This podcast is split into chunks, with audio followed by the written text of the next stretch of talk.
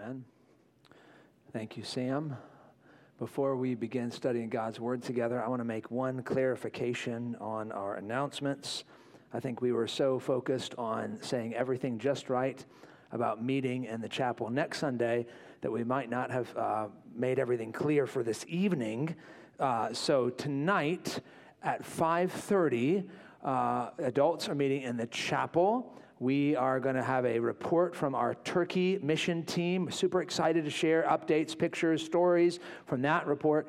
Then, if we have time, uh, we'll devote the rest of the time to a Sunday night theology on the topic of Islam. How do Christians, how should Christians think about the religion of Islam? Uh, the kids have adventure kids, all sorts of activities for them. The students have activities planned for them. After all of that, we're having a meal in the fellowship hall. So Love to see you back tonight. I don't think you'll regret being with us tonight. I encourage you to be here if you're able. Okay. The pursuit of glory is a near universal human pursuit. Everybody wants glory. Even as a little boy, I remember having visions of glory as I daydreamed about some athletic achievement. Sometimes I was the batter in the bottom of the ninth inning with the bases loaded, hitting the grand slam to win the World Series for the Cleveland Indians. Other times I was on the mound pitching the shutout game in game seven. Now, unfortunately, the imagine imaginations of athletic ability in my own head never really equaled up to the actual athletic ability in real life. I never achieved much athletic glory, but there was one time about 35 years ago when I scored the game winning goal for my team's soccer game. And I remember vaguely all the cheers from my teammates and from their families. I even remember one of my earliest memories is being in a grocery store with my mom when we ran into a family from my team and they cheered me on and congratulated me again for that incredible game winning goal. I didn't have the heart to tell them that I scored it on accident I think I was daydreaming about baseball, and I kind of went like this, and the ball bounced off my knee and just landed in the goal. That was what my one moment of glory by athletic achievement. And so, for most of us, or some of us, if you can't find glory on the ball field, you'll find glory or look for glory some other way. Some of us pursue glory through power whether it's world domination or being the big fish in a really small pond, we want glory by controlling somebody else. Some of us pursue glory through possessions the newest car, the best phone, the largest house, the, the finest clothes, the fattest bank account, the shiniest toys. Others pursue glory through beauty weight loss programs. 24 hour gyms and fitness centers, incredibly expensive skincare regimens, cosmetic products, tanning, exercising, dieting, plastic surgery. In our day, perhaps the most well tread path in the pursuit of glory is through recognition. And so, we post and we post and we post and we post on social media and expand all the newest versions, the newest platforms, whether it's Insta or TikTok or YouTube or whatever. And we post and we post and we continue to check and, and hope that this post will be the one that really gets recognized. All of us, if we're honest, to one degree or another, are pursuing glory. It might surprise you that the Bible, my phone or my watch is playing a song, I think. Sorry. I don't know how that happened, but there we go. Anyways, um, it might surprise you Uh, There's just like the soundtrack to my preaching all of a sudden. It was kind of cool, but we're not going to do that. Anyways, it might surprise you that the Bible does not tell us to stop pursuing glory. Maybe that's news to you. The world is all about pursuing glory. There was even a, a, PlayStation commercial a few years ago that was inviting you to PlayStation's online platform with the tagline, Your glory awaits. The Bible doesn't tell you to stop pursuing glory. What the Bible does instead is redirects your pursuit of glory. The Bible says, here's how you pursue glory. There's only one path that leads to lasting glory, and it's beholding the glory of Jesus. If you're not already there, look in your Bibles to Matthew chapter 17, verse 1. If you were with us last week, we noticed Jesus explaining for the very first time in Matthew's gospel that, that, he wasn't really the Messiah that the disciples were looking for. He had come to die. And we don't know exactly what was going through the disciples' heads when they heard Jesus first predict his death. But we can imagine perhaps that these guys were starting to think that Jesus was going to die because he was weak. A suffering Messiah is a weak Messiah, perhaps they thought. And Jesus cannot have his disciples think that. He is no weak Messiah. He needs his disciples, especially his three closest disciples, Peter, James, and John, to know that he is not weak. And so he takes them up a mountain for a little field trip and he shows them his glory. And in our passage this morning, we learn that the only path to lasting glory is beholding the glory of Jesus. With God's help, I want to show you three steps to beholding the glory of Jesus from what we see in our passage this morning. First of all, we need to see Jesus' glory. His glory must be seen. Secondly, his glory must be supreme. And then finally, Jesus' glory must be savored. That's our outline this morning as we walk through this text together. Let's begin with number one Jesus' glory must be seen. Jesus' glory must be seen. Look with me at Matthew chapter 17, verse 1. And after six days, Jesus took with him Peter and James and John, his brother, and led them up a high mountain by themselves.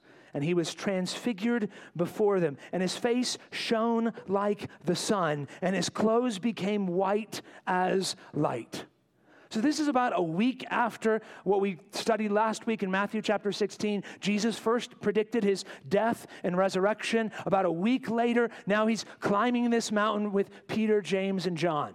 We don't know why Jesus chooses those three, but we do know that these are kind of the inner circle of Jesus' ministry. These are the main three of Jesus' 12 disciples. So they climb up this mountain, and as they're up there, something unusual happens. Jesus' face begins to shine like the sun. Jesus' clothes begin to glow. In Mark's gospel, Mark tells us his clothes were shining so white that they were whiter than any launderer on earth could launder them. I mean, all the bleach in all the world could not make his clothes shine any brighter.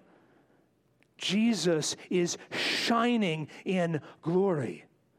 Now, before we talk in depth about what's happening in this moment, we need to understand that the disciples are seeing something unique. It's common in artwork about Jesus to depict Jesus glowing, right? You look at ancient artwork, a few hundred or so years old, all the pictures of Jesus, Jesus either has this kind of creepy halo thing on his head or his face is super white and shiny and almost translucent. It's pretty common in historical Christian art to depict Jesus as kind of this shiny being. But that's not how Jesus looked when he walked around on this earth. Have you ever seen an old Western? It's really easy in an old Western to tell who the good guys and the bad guys are, right? The bad guys all wear black hats, the good guys all wear white hats. Jesus doesn't have a white hat on. It's not like Judas has a black hat so we can tell he's a bad guy. We can tell Jesus is a good guy. Now, Jesus looked like an ordinary uh, human being. If, if you ran into Jesus in the flesh, you would be surprised at how ordinary he looked. Isaiah chapter 53 tells this to us quite clearly that he had no form or majesty that we should look at him and no beauty that we should behold him. He looked like an average Joe. He didn't normally appear glorious. So, as the Christmas carol says, veiled in flesh, the Godhead see, hail the incarnate deity, pleased with us in flesh to dwell, Jesus our Emmanuel. What's happening in this account is so unique because Jesus' glory was normally hidden. So, what's happening in this moment? Here's how I don't want you to think about it. Don't think about this account like Jesus is putting on a mask and becoming someone that he isn't. Think of it more like Jesus taking off a veil and you're seeing who he always was and is. Jesus existed in eternity past in untold, incomparable, unparalleled glory. Hebrews chapter 1 verse 3 says, Jesus is the radiance of the glory of God and the exact imprint of his nature, and he upholds the universe by the word of his power. This as we're told, ever expanding universe with all of its billions upon billions of galaxies, each with billions upon billions of stars, is upheld by a word, by Jesus. He has existed for eternity in glory. If you're in this room and you're not a follower of Jesus, you need to know something that Christians believe. We do not believe that Jesus began existing in Bethlehem. He existed prior to that. He is the creator. So prior to his birth in Bethlehem, Jesus existed in eternal glory. So what happened? Why is his glory so often veiled on the earth? Philippians chapter 2 tells us that Jesus was in the form of God but he did not count the equality with God a thing to be grasped, but emptied himself by, become, by taking the form of a servant, being born in the likeness of men. When Jesus became a man, he didn't give up his deity not by a long shot. He is eternally the Son of God. What Jesus is doing when he becomes a man, what he's doing is willingly laying aside the public display of his glory so that you and I can be saved. So Jesus in the incarnation, at his birth, by taking upon himself human flesh, is choosing to veil, to cover over his glory so that we can be saved. Hopefully, now you get a sense of what is exactly happening here. When Jesus is on this mountain and he appears in his glory, the disciples see something they have never seen before. They've seen him walk on water. They've seen him feed thousands with some fish and some bread. They've seen him raise the dead. They've seen him heal the sick. They've heard his authoritative teaching, but they have not yet seen him in all his glory. All that changes in this account. He takes his disciples to the top of this mountain so that his glory may be seen. Maybe you're in this room and you're not a follower of Jesus. And you look at Jesus and you don't see him as glorious. He's a good teacher, he's a good person, but he's not a glorious God worthy of worship. Dear friend, if that's you here this morning, let me just challenge you that Jesus' glory exists whether you choose to recognize it or not. If you've never seen Mount Everest, is its glory still there? Do you have to see the glory of something for its glory to be real? C.S. Lewis once wrote that uh, a man can no more diminish God's glory by refusing to worship him than a lunatic can put out the sun by scribbling the word darkness on the walls of his cell. Dear brother, sister, friend, Jesus' glory is real and vivid and glorious and massive and unparalleled and eternal and incredible and beautiful, whether or not you admit it. I would challenge you, dear friend, look again, look closer. Ask God to help you to see Jesus' glory. Because the only path to lasting glory is beholding the glory of Jesus. The first step to that is that Jesus' glory must be seen. The second step is that Jesus' glory must be supreme. Jesus' glory must be supreme. I once heard a story of a Hindu man who heard a Christian missionary explain the gospel and talk about Jesus. And this Hindu man said, Yes, I agree with that. I want to worship Jesus too. And so the missionary got his information, promised to come by later on in the week and talk to him about what it means to be a follower of Jesus and how he could get baptized to, to make his decision public. So a few days pass, and the missionary goes to the Hindu man's house, and he goes into the living room and he notices this large mantle, and it's filled with images of Hindu gods. One god after another, just all on this mantle. And the missionary says to the Hindu man, Wait a minute, I thought you wanted to worship Jesus. And he said, Yes, I do want to worship Jesus. Don't you see? He's right there in between Shiva and Vishnu. I'm worshiping him too. I wonder how many of us are like that Hindu man. We've seen something about Jesus that we like. We see, see something about him that's got some glory in it. But we don't yet see enough to abandon all the other things that we worship. He's just another God to put on the shelf beside all the other things that take our attention and our affections. If you're ever like that Hindu man, then you have something in common with the disciples in this story. The disciples, too, are seeing something of Jesus' glory and yet not yet fully getting it. Let me show you, beginning in verse 3. And behold, there appeared to them Moses and Elijah talking with him. So the disciples, Peter, James, and John, they look, they see Jesus' glory, and then all of a sudden, out of nowhere, Moses and Elijah.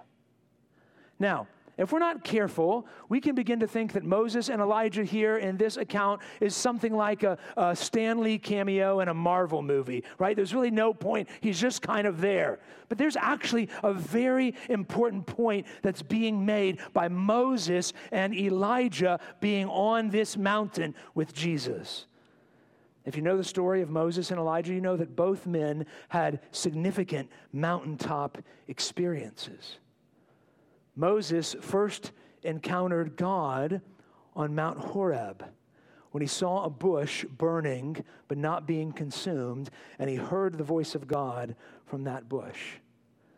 Later on in Moses' life, he would encounter God once again on Mount Sinai, and he would say on that mountain, God, show me your glory. Interesting, that's exactly what the disciples are seeing in this story.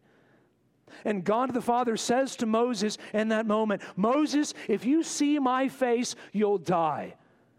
But here's what I'll do I'm going to hide you in the cleft of this rock. and I'm going to cover your eyes, and I'm going to pass by you, and I'm going to let you see my back. You'll see a glimpse of my glory. Elijah had a similar mountaintop experience. If you remember the story of Elijah, you remember that Elijah had this epic showdown on Mount Carmel. It was the, the, the, the, the challenge between the gods. Is it Baal or is it the God of the Bible? And Moses or Elijah challenges the prophets of Baal to a duel. He says, Let's put altars on this mountain and let's not light them. And let's see whose God is able to light the sacrifice. So the prophets of Baal are yelling, shouting, screaming, cutting themselves all day long, trying to get their God, Baal, to recognize them and light the sacrifice. Halfway through, Elijah begins to pick on them. Maybe your God's taking a nap. Maybe he's in the restroom. Maybe you need to yell a little bit louder. In the end, the gods, the god Baal does nothing to light the sacrifice. And then Elijah, when it's his turn, he does something incredible. He brings gallon upon gallon upon gallon of water and drenches the sacrifice. And then all he does is pray. And God, in fire and glory, instantly lights the sacrifice. So these two men had two mountaintop experiences. It's no accident that once again they're on a mountain and once again they're encountering the glory of God. It's also significant that Moses and Elijah are the two greatest miracle workers in the Old Testament. These are two of the biggest names in the entire Old Testament Bible. It's also significant that Moses is the lawgiver and Elijah is the prophet. If you remember, Jesus often summarizes the scriptures as the law and the what? The prophets. So it's like as if all of the old covenant is encapsulated in these two men, Moses and Elijah, and they're there on the mountain with Jesus. Now, I want you to imagine that you're present. You're there. And you see Jesus in his glory and Moses and Elijah on each side. What do you do in that moment? What do you say? Let's look at what Peter did. Verse 4 Peter said to Jesus, Lord, it is good that we are here. If you wish, I will make three tents here one for you, and one for Moses, and one for Elijah. Now, this isn't the main point of verse 4, but I want to stop for just a moment to consider something important about life after death. I wonder if you ever wonder what's it going to be like? Am I going to be me? Will I keep my name, my personality, my experiences, my memory? And if I lose all those things, is it really me in the afterlife? Let me just encourage you, Christian. The fact that Moses is still Moses and Elijah is still Elijah suggests that we retain our identities in heaven. Uh, unlike Hinduism and Buddhism and the New Age movement, you don't get extinguished into some nothingness. You're you. In fact, if I could put it this way, Christian, heaven is not the end of you, it's the beginning of the best possible version of you. It's the you that God always intended you to be. It's you without shame, it's you without sickness, it's you without fear, it's you without guilt, it's you without pain, it's you without sin, it's you without weakness, it's you without sadness. Do you see why the only path to lasting glory is beholding the glory of Jesus. Unfortunately, Peter doesn't quite see it yet. Maybe you're wondering, what's Peter saying that's really so wrong? Peter says, It's good that we're here. If you want us to, let's, let's build, let's build three tents. One for you, Jesus, and one for Moses, and one for Elijah. One New Testament scholar says the problem here is that Peter wants to build three tents instead of one throne. Do you see the problem? The problem is that Peter sees Moses and Elijah and Jesus kind of almost as if they're equals. Both Mark and Luke's account of this story suggest that Peter makes this comment partly because he doesn't know what to say. Because he didn't know what to say, Peter said this. Which reminds me of the old proverb that says, Better to remain silent and be thought a fool than to open your mouth and remove all doubt. Dear brother, sister, friend, sometimes the best thing to say is nothing.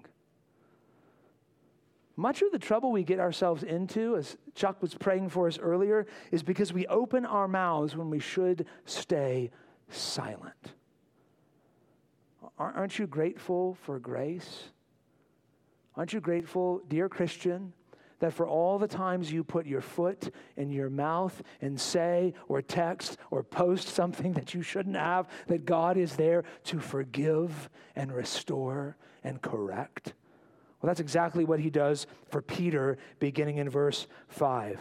Peter was still speaking. So he's, he's still kind of rambling on about this great idea to build tents for Jesus and Moses and Elijah. And behold, a bright cloud overshadowed them, and a voice from the cloud said, This is my beloved Son, with whom I am well pleased. Listen to him. And when the disciples heard this, they fell on their faces and were terrified. But Jesus came and touched them, saying, Rise and have no fear. And when they lifted up their eyes, they saw no one but Jesus only. The Father speaks and reveals himself in this moment because he wants Peter and James and John and you and me to understand that Jesus' glory is supreme Jesus is not one important person alongside other important people like Moses and Elijah. He, he's not just a prophet. He's not just a good man. He's not just a good teacher. He's not just a miracle worker. He is the Son of God. So notice what the Father does. He does two things. First, he appears in a bright cloud. You see in verse 5, a bright cloud overshadowed them. I think the cloud overshadows Moses and Elijah so that all the disciples can see is Jesus. There's a lesson there for us, isn't there? How often do we get distracted by something that's less glorious than Jesus? God, in His grace and mercy, covers up those things and He says, Look at Jesus. If you remember your Old Testament, you know that God often appeared to his people in a cloud. It was a cloud that led the Israelites out of, out of, the, uh, out of Egypt on the Exodus. It was a cloud that protected them from Pharaoh's advancing armies by the Red Sea. It was a cloud that descended on Mount Sinai when Moses received the law. It was a cloud that descended upon both the temple and the tabernacle when they were completed. God shows his glory often in a cloud, and now he shows his glory. The cloud comes so that all you can see is Christ. And then a voice speaks. The voice says, This is my beloved Son. Listen to him. The same voice that said, Let there be light. The same voice that spoke to Moses from a burning bush. The same still small voice that spoke to Elijah after the incident at Mount Carmel. The same voice that spoke at Jesus' baptism that said, This is my beloved Son in whom I am well pleased, is speaking now. And he says, Listen, there's one person on this mountain you need to listen to. And it's not Moses and it's not Elijah, it's Jesus. Perhaps as Matthew's recording this account, He's reminded of the words that Moses himself had prophesied 2,000 years earlier in Deuteronomy 18, verse 15, when he said, The Lord your God will raise up for you a prophet like me from among you, from your brothers. It is to him you shall listen. Jesus is the great prophet that was prophesied by Moses, the one who not only speaks the word of God, Jesus is the word of God. Let me ask you, dear brother, sister, friend, is Jesus' glory supreme in your life? Is he just another glorious being alongside the shelf by, by all the other things in your life that you give glory to? Or is your, are your eyes fixed on him? Are your ears in tune to what he says? If we're going to behold Jesus' glory, it's the only path to lasting glory is to behold Jesus' glory. If we're going to do that, we need to see his glory and we need to recognize his glory is supreme. There's no one like him. One final step we must take Jesus' glory must be savored. Jesus' glory must be savored. It's one thing to say that the only path to lasting glory is to behold the glory of Jesus. It's another thing to actually behold Jesus' glory. I don't know about you, but sometimes I'm tempted to think, man, this would be a lot easier if I could have just been up on that mountain with those disciples. Man, I mean, you talk about Jesus being glorious, but I've never seen it. This would be so much easier if I could have just been there. How, maybe you're asking, how am I supposed to behold Jesus' glory when he's physically absent? How do I behold his glory when I can't see him with these eyes? I want to suggest to you two ways that you and I can behold Jesus' glory today. Two ways. These are incredibly important for us. Number one, Jesus, we can behold Jesus' glory as we savor the cross. As you look to the suffering and the cross of Jesus, you'll see glory there. I think that's the key lesson in verses 9 to 13. So the disciples are, are coming down from their mountaintop experience with Jesus, and Jesus offers them a way to remember his glory. Look at verse 9. As they were coming down the mountain, Jesus commanded them, Tell no one the vision until the Son of Man is raised from the dead. So, here now, for the second time, Jesus is predicting he's going to die and he's going to rise from the dead. And he says, Guys, I know you just saw something incredible, but just put that in the back of your minds for a while. I want you instead to think about what's coming. I'm going to die and I'm going to rise from the dead. Now, the disciples still don't understand exactly what's going on. And so they try to change the subject. Anybody ever done that before? It's like, I don't really know what's happening. Let's just talk about something else. And so one of the disciples, or maybe all of them together in verse 10, they ask him, Well, why do the scribes say that first Elijah must come? Now, we can fault the disciples for a lot of things, but one thing that we can encourage them in is that they knew their Bibles. They knew that the prophet Malachi in chapters 3 and 4 prophesied that prior to the Messiah, Elijah would come and prepare the way of the Lord. And they say, wait a second, Jesus, you've been around for a while, and now we're just finally seeing Elijah. What's that all about? So Jesus answers them in verse 11. He said, Elijah does come, and he will restore all things. But I tell you that Elijah has already come, and they did not recognize him, but did to him whatever they pleased. So also the Son of Man will certainly suffer at their hands. Then the disciples understood that he was speaking to them of John the Baptist. Jesus is reminding the disciples of what he already told them in Matthew chapter 11 that John the Baptist came in the spirit of Elijah. So, Elijah, that prophecy was not that Elijah would come in the flesh to prepare the way of the Lord, but that someone like Elijah would come to prepare the way of the Lord. And that someone was John the Baptist. And Jesus says to his disciples, Remember what they did to him? They put him to death. And then he reminds them again the same thing is going to happen to me. And it's interesting, the text ends. The disciples understand that he's talking about John the Baptist, but they still don't understand about his death. They haven't gotten that part down yet.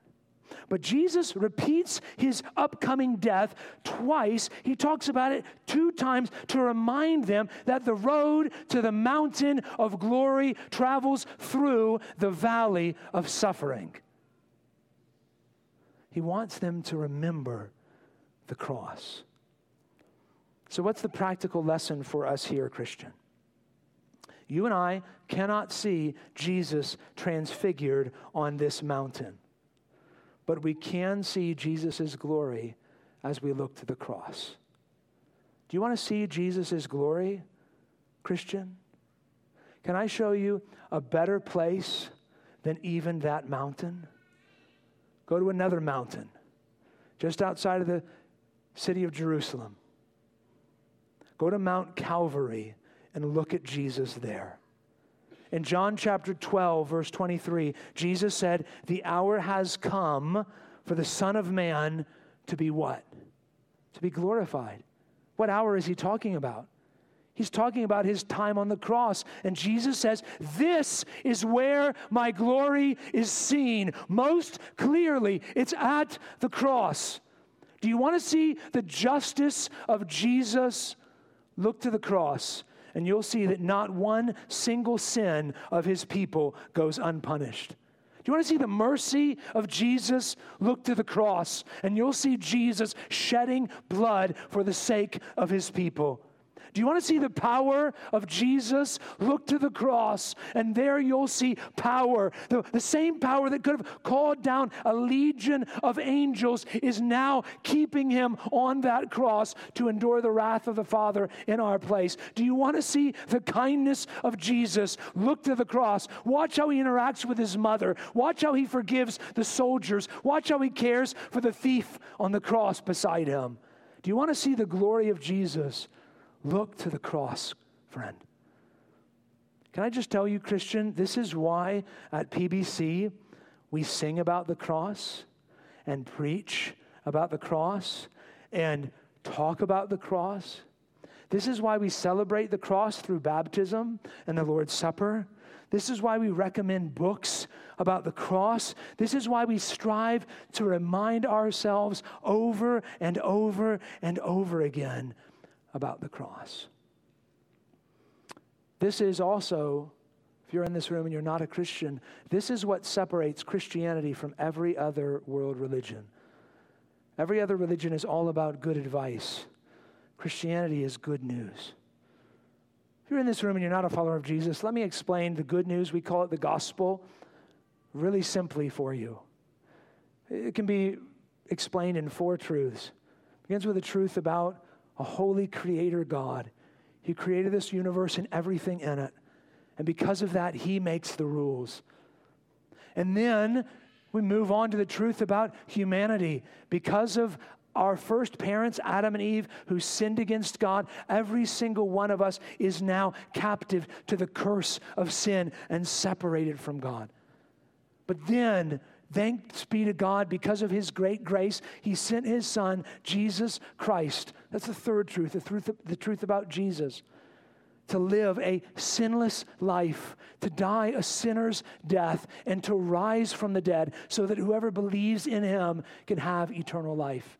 And you can respond to that truth by calling on the name of Jesus in repentance and faith today. You can turn from your sins and trust in Jesus, and you can be saved. Dear friend, you can do that right in your seat today. You know, right where you're sitting, you can cry out to the Lord and say, I know that I'm a sinner. I know that you're holy.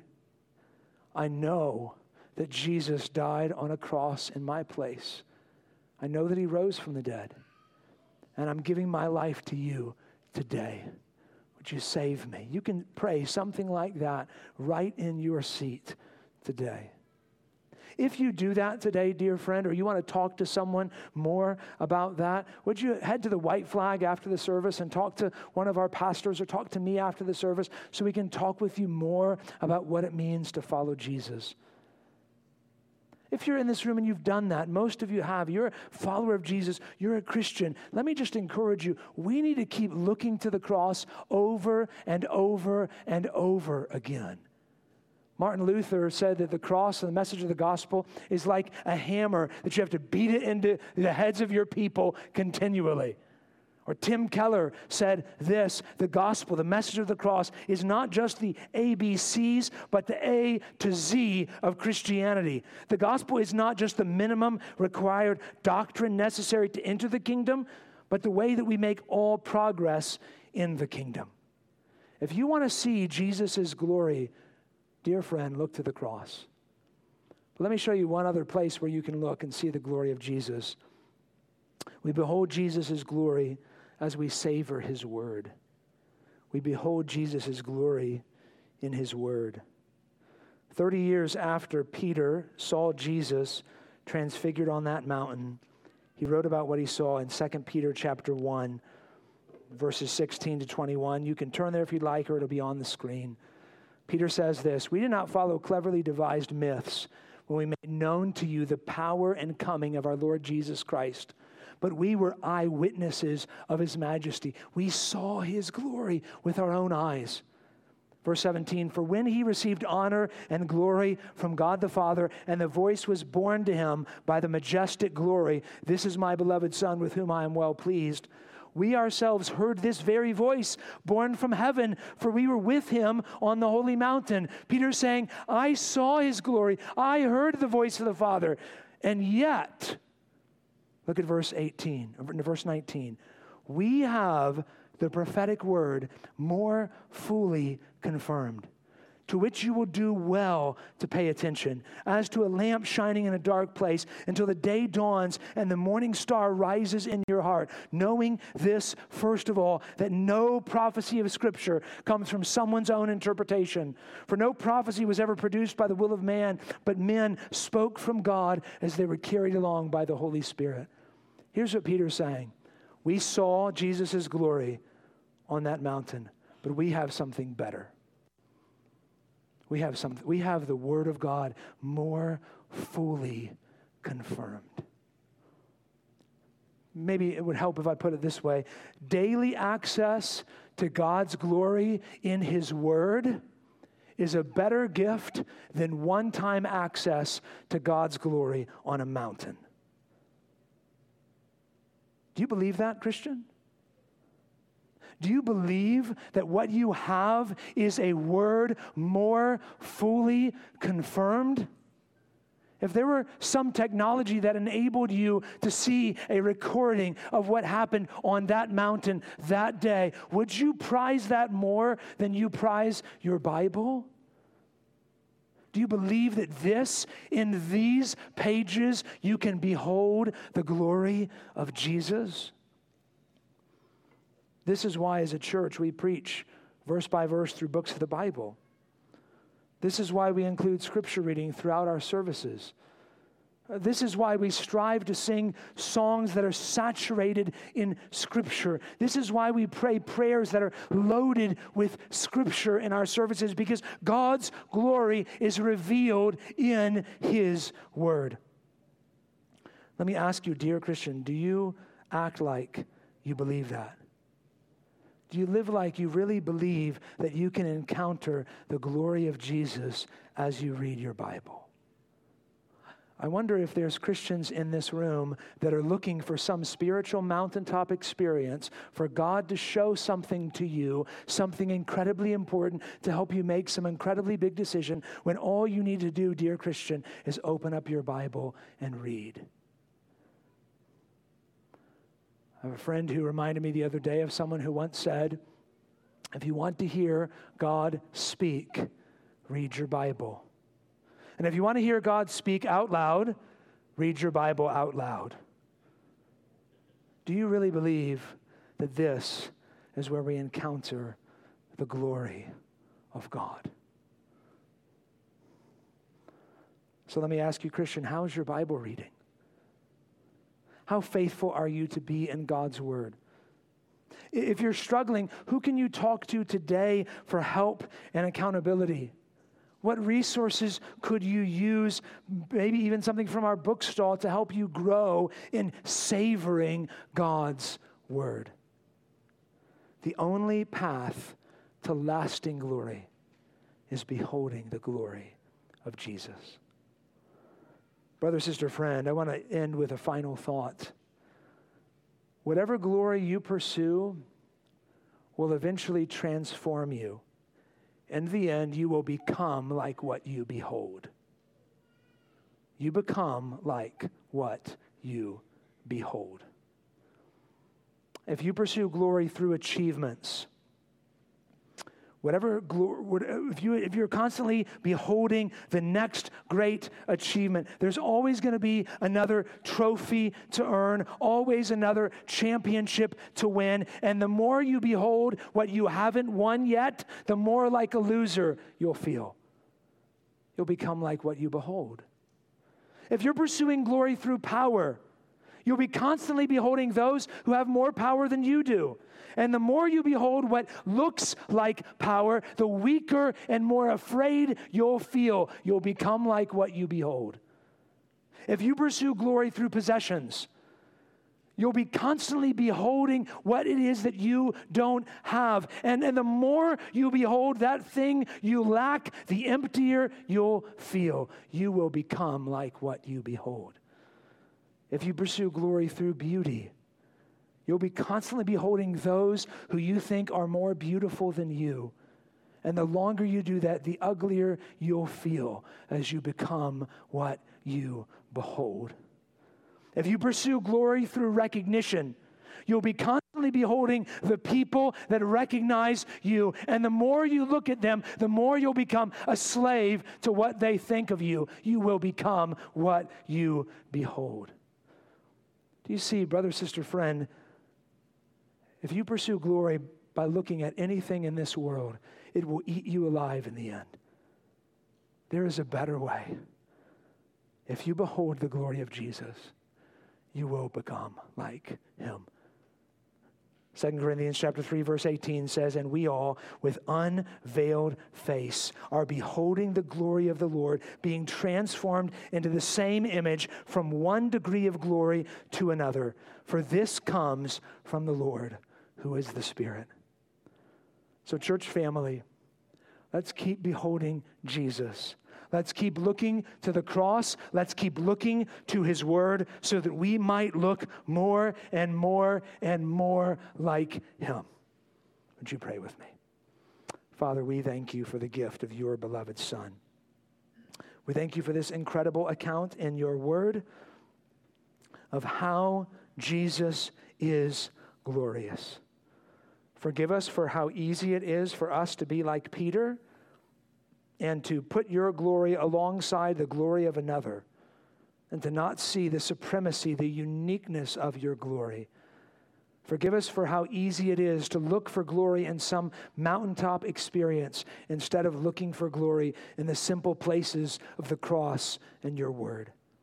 We pray as we leave here today, we would leave here beholding the glory of Jesus.